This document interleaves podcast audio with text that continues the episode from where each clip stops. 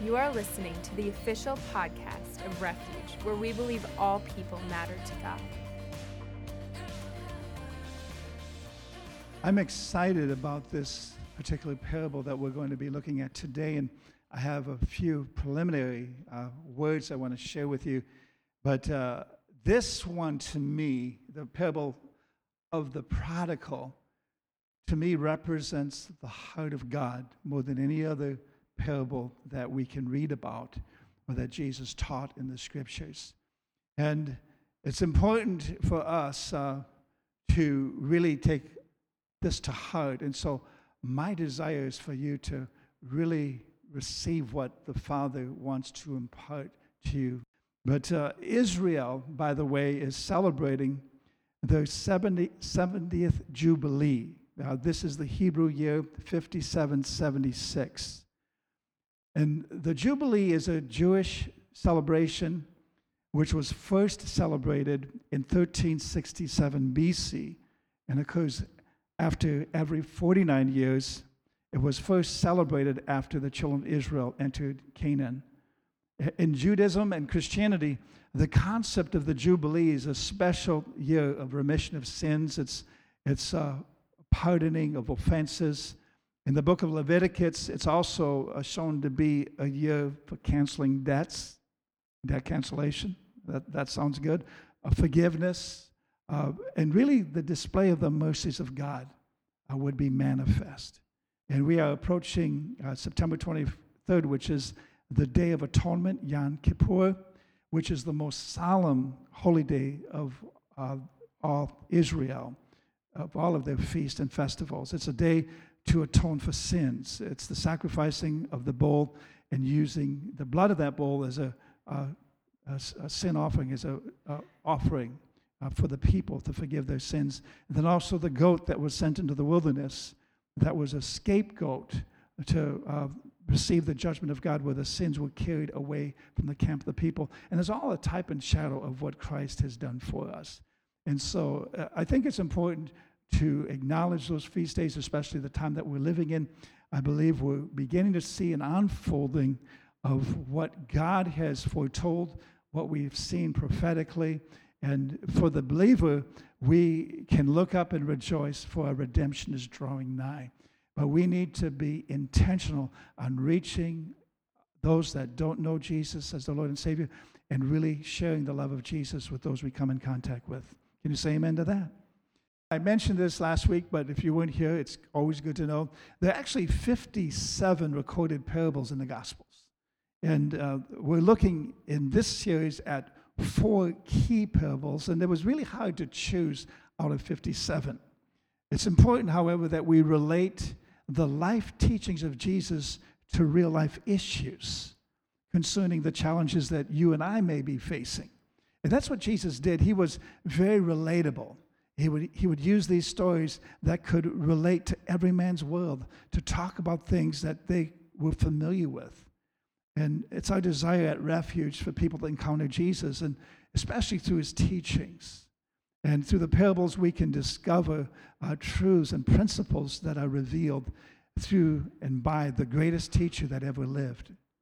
According to dictionary.com, a parable is a short allegorical story designed to illustrate or teach some truth, some principle, or moral lesson.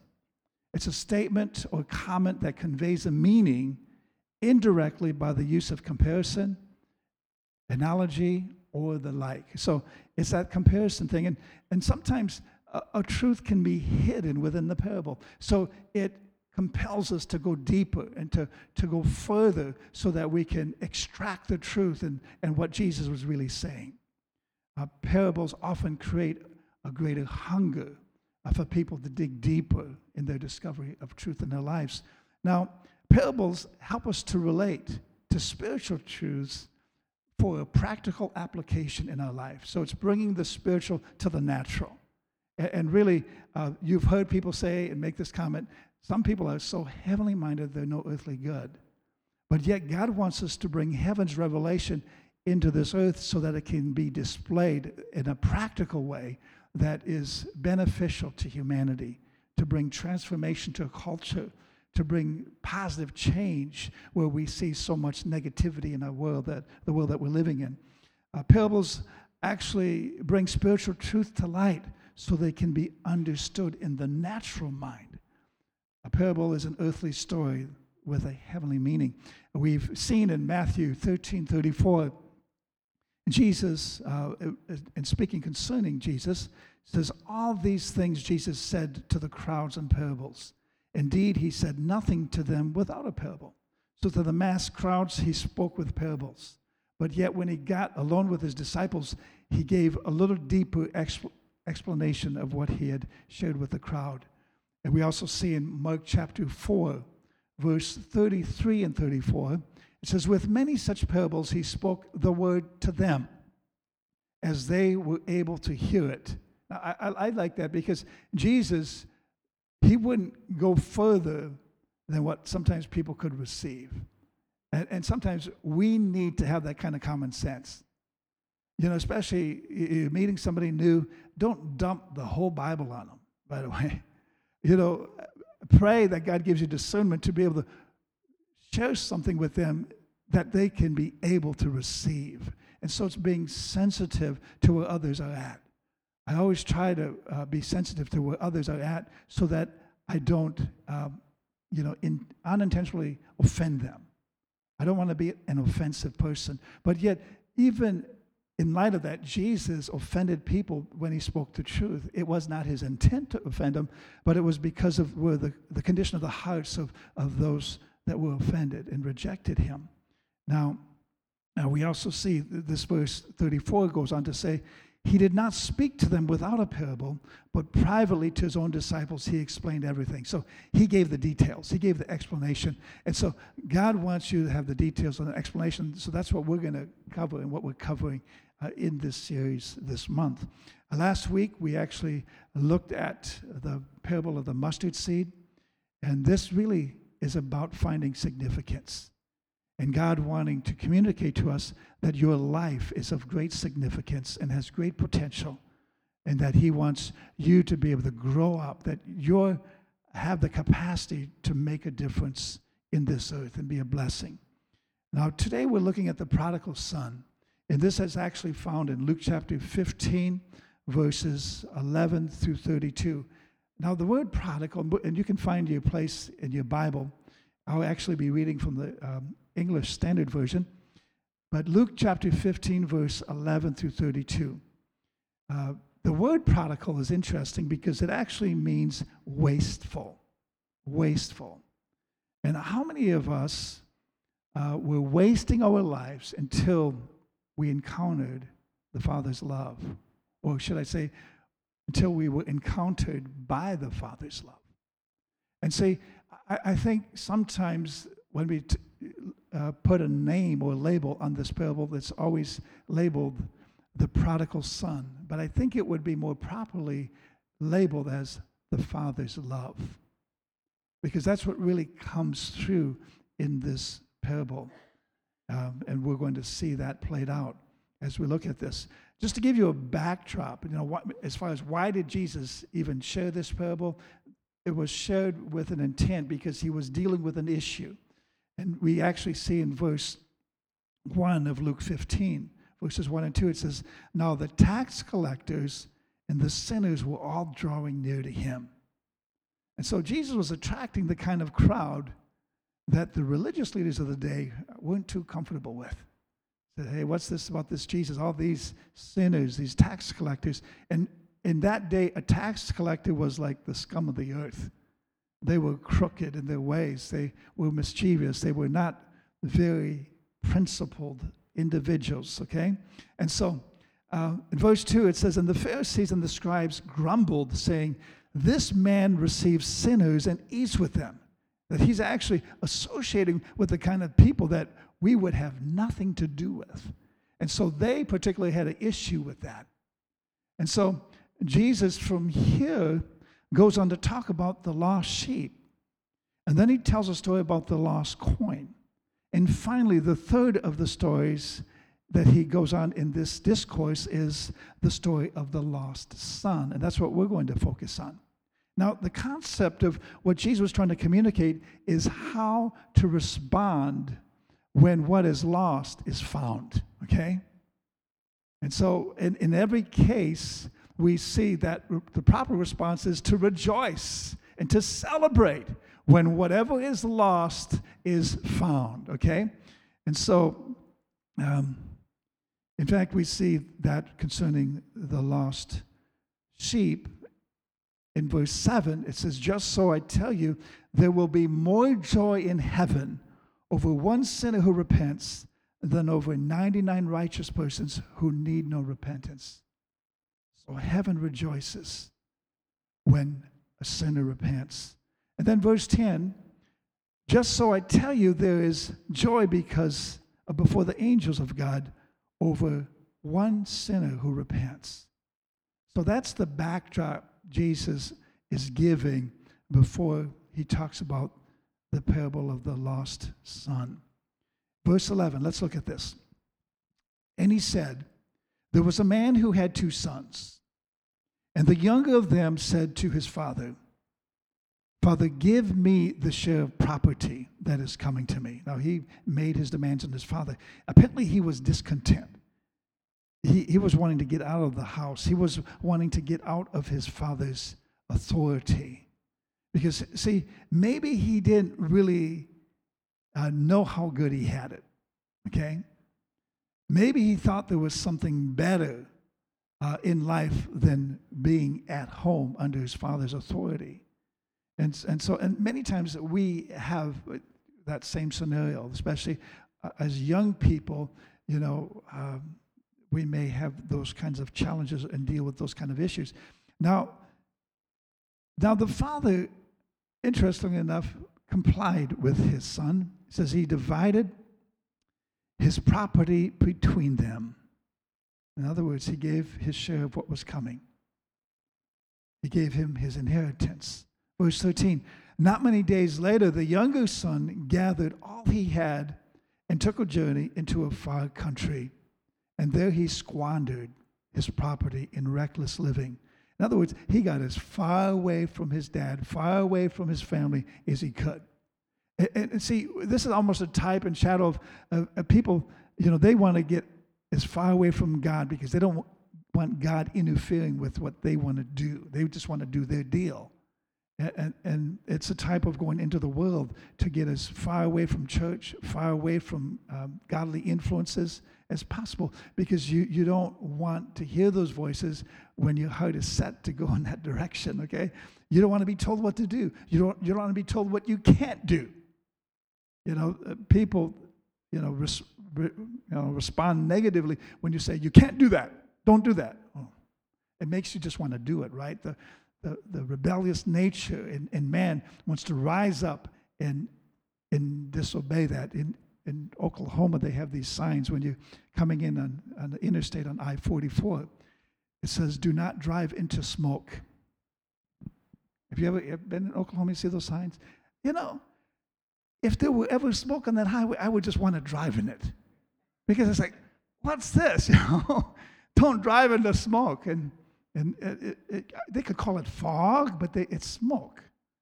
So maybe people are burning brush fires at a certain time of the year and then smoke is going over the freeway. I don't, I don't know, but uh, pretty interesting. But there's only two lanes, so I don't know where you can go if there's smoke that covers both lanes. You, you have to drive through it, or otherwise you stop and you can cause uh, traffic jam.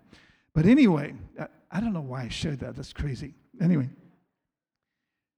All right, verse 14. And when he had spent everything, I mean, this guy, and I don't know how much he started out with, but he spent it all. I mean, he was probably the life of the party. He was buying drinks for everybody.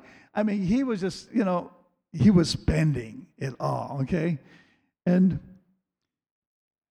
okay, when he spent everything, a severe famine arose in that country, and he began to be in need. See, this is a place in his life that he'd probably never been because his father certainly took care of him. He'd never known need and been in this place like he was at this point. In verse 15, it says, So he went and hired himself out to one of the citizens of that country who sent him into the fields to feed pigs. Now, if you know something about Israel, uh, pigs is considered unclean or it's not kosher uh, to eat pigs. You know, they, uh, it's one of those forbidden things in their culture. And so, uh, even that, in, in a sense, like it's that's despicable to a Jew to have to feed pigs. So that was not probably a great job, okay? And and so verse 16, and he was longing to be fed with the pods that the pigs ate, and no one gave him anything. In other words, he was eating the pig's food, the pods, the whatever they were getting, the pig slop, that's what he was eating. Now that's that's a pretty low place to be in from having all this money, having all this popularity, uh, and all of a sudden having nothing. Verse 17, and this is a key point in this whole parable. When he came to himself, when he came to himself. Now, there's a couple of ways we can look at this. When you finally realize where you are at, you finally realize how low you have sunk. You finally realize uh, how desperate you are. You can stay at that place or you can decide to do something about it. He did not stay at that place, he did not end his life there. He made a decision to humble himself and to return to his father. And he, and we're going to see, I'm going to read it down because otherwise I'm going to uh, narrate the rest of the story before we read it. And when he came to himself, he said, How many of my father's hired servants have more than enough bread? But I perish here with hunger. Verse 18 I will rise and go to my father, and I will say to him. So he's rehearsing what he's going to say when he returns Father, I've sinned against heaven and before you. I am no longer worthy to be called your son. Treat me as one of your hired servants. See, that would have been good enough for him to lose his sonship, to lose the relationship that he had with his father, and just be a servant, a hired servant in his household.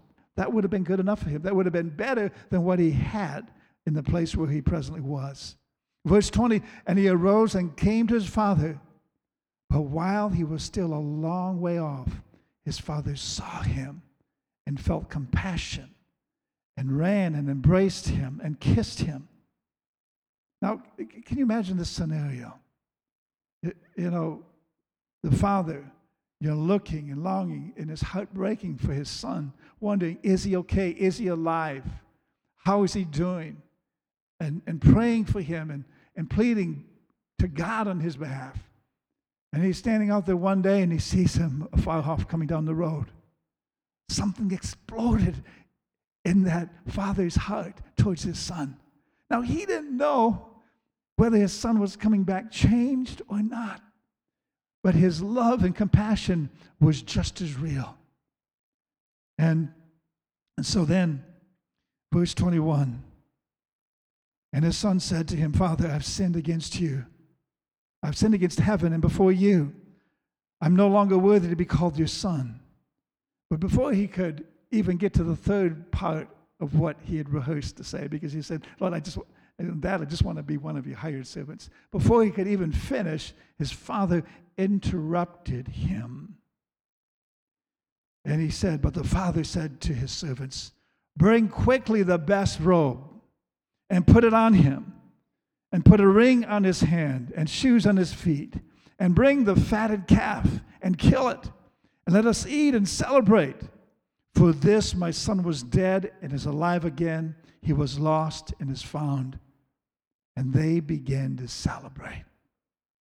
See, there was a celebration that took place with the return of this prodigal. Now, verse 25, there's another dilemma. And this dilemma can relate to many church people when the prodigal comes home.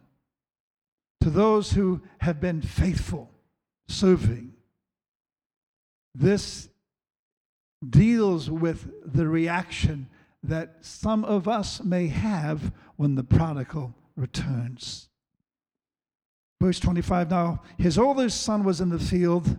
He was busy about his father's business, right? And as he came and drew near to the house, he heard music and dancing. And he called to one of the servants and asked what these things meant. Verse 27 And he said to them, Your brother has come, and your father has killed the fattened calf, because he has received him back safe and sound. Now, verse 28, this other son, the oldest son, says, But he was angry and refused to go in. His father came out and entreated him, but he answered his father, said, Look, these years I have served you, and I've never disobeyed your command. Yet you never gave me a young goat that I might celebrate with my friends. But when his son, this son of yours, come, who has devoured your property with prostitutes, you killed the fattened calf for him. And he said to him, Son, you are always with me, and all that is mine is yours. Now, the oldest son in, that day in, in the, in the in, for Israelites, they always got a double portion. So, you know, as an older son, he still had that coming to him. So, but notice what he goes on to say it was fitting to celebrate and be glad, for your brother was dead and is alive. He was lost and is found. Now, let's talk about this parable a little more. Uh, there was a Sunday school class that was being quizzed on the prodigal son. The teacher asked one of the uh, students in the class, uh, Who was sorry when the prodigal son returned home? The boy gave a little bit of deep thought about the question, and then he answered, The fattened calf. Yeah. Yeah. Now, this parable is really a classic picture of the father's love towards the wayward son.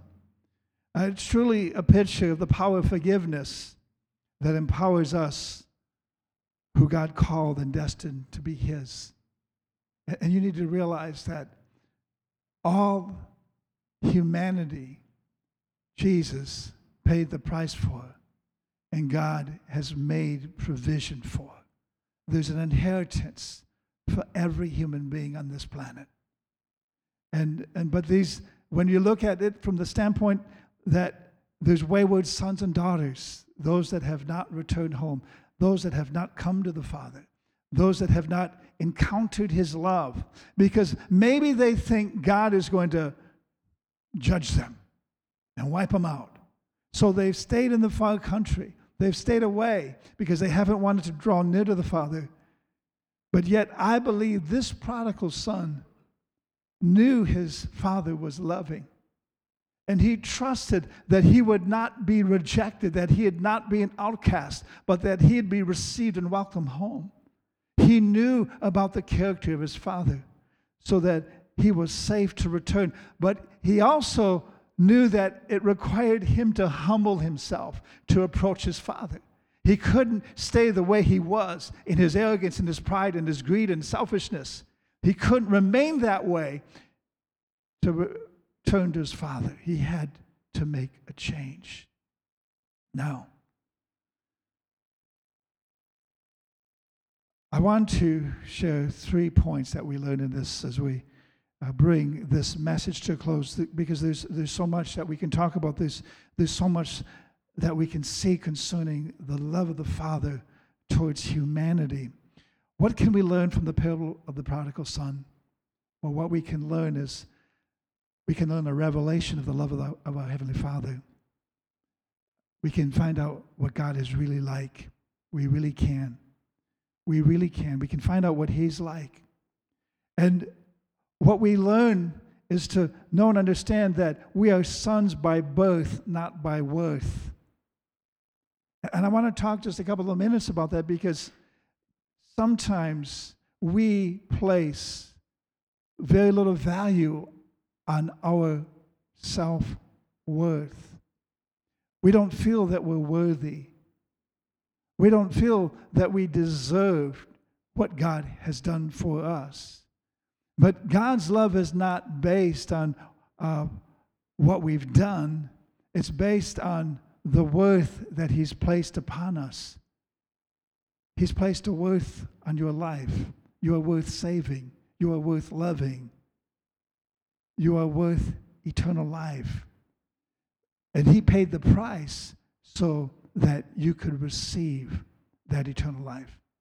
And, and so it's, it's understanding that we are born into this privilege of, of having an inheritance when we come to Christ. Now, many times this parable can be looking at somebody that maybe they come to God, they're serving Him, and they backslide. They drift away. They, they go away from God. And they have this period of time where they've walked away from God.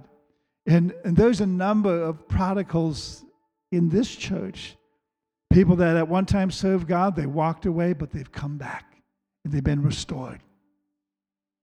And, and that's what God does. He's a God of restoration. A revelation of the Father's love is the most important revelation in transforming your life that you can ever receive. And my prayer today is, is that you have a revelation of God's love for you because until you have that, you're going to belittle who you are and, and not see the worth and the value of your life before God. You may feel worthless because of your sins or what you've done wrong, and, and, you may be dealing with guilt and shame. But in a moment, Jesus can take that all away. The second thing we can learn from the parable of the prodigal son is that we all have been prodigals who need to be welcomed into the hands of a loving father. In John 16 27, the scripture says, The Father Himself loves us. The Father Himself loves us. So we have to come to ourselves as this prodigal uh, son did. He came to himself. He realized his condition, but he didn't stop there. He determined he was going to humble himself and return to his father and be welcomed home. The third thing we can learn from this parable of the prodigal son is that Christians who have faithfully walked with God should not resent those who come back to God if they've walked away from Him. They should share their Father's joy. Now, how will refuge welcome the sinner home? Will we celebrate or will we despise them? No, we need to celebrate them. They've come home, they've come to be restored in the house of God and in the place where they can grow in the purpose that God has. We have to be ready to welcome them with joy. See, we've all messed up. I've messed up. You've messed up. But we can return to the Father and be accepted by Him. And in His attitude, we'll say, Why did you mess up? No, He will rejoice and celebrate and throw a party. You know, they were dancing. You know, this older brother, he said, Why are they dancing? Well, they're celebrating this gumbag, what he did, see, you have to realize that forgiveness is, is so, so important. Not just the Father's forgiveness towards us, but the forgiveness and the love of God that we have towards those who come to God. The scripture tells us that we need to love as God loves and forgive as He forgives. Thanks for listening to the Refuge Podcast. For more information about who we are and to listen to more inspirational messages for free, visit us online at wearerefuge.net.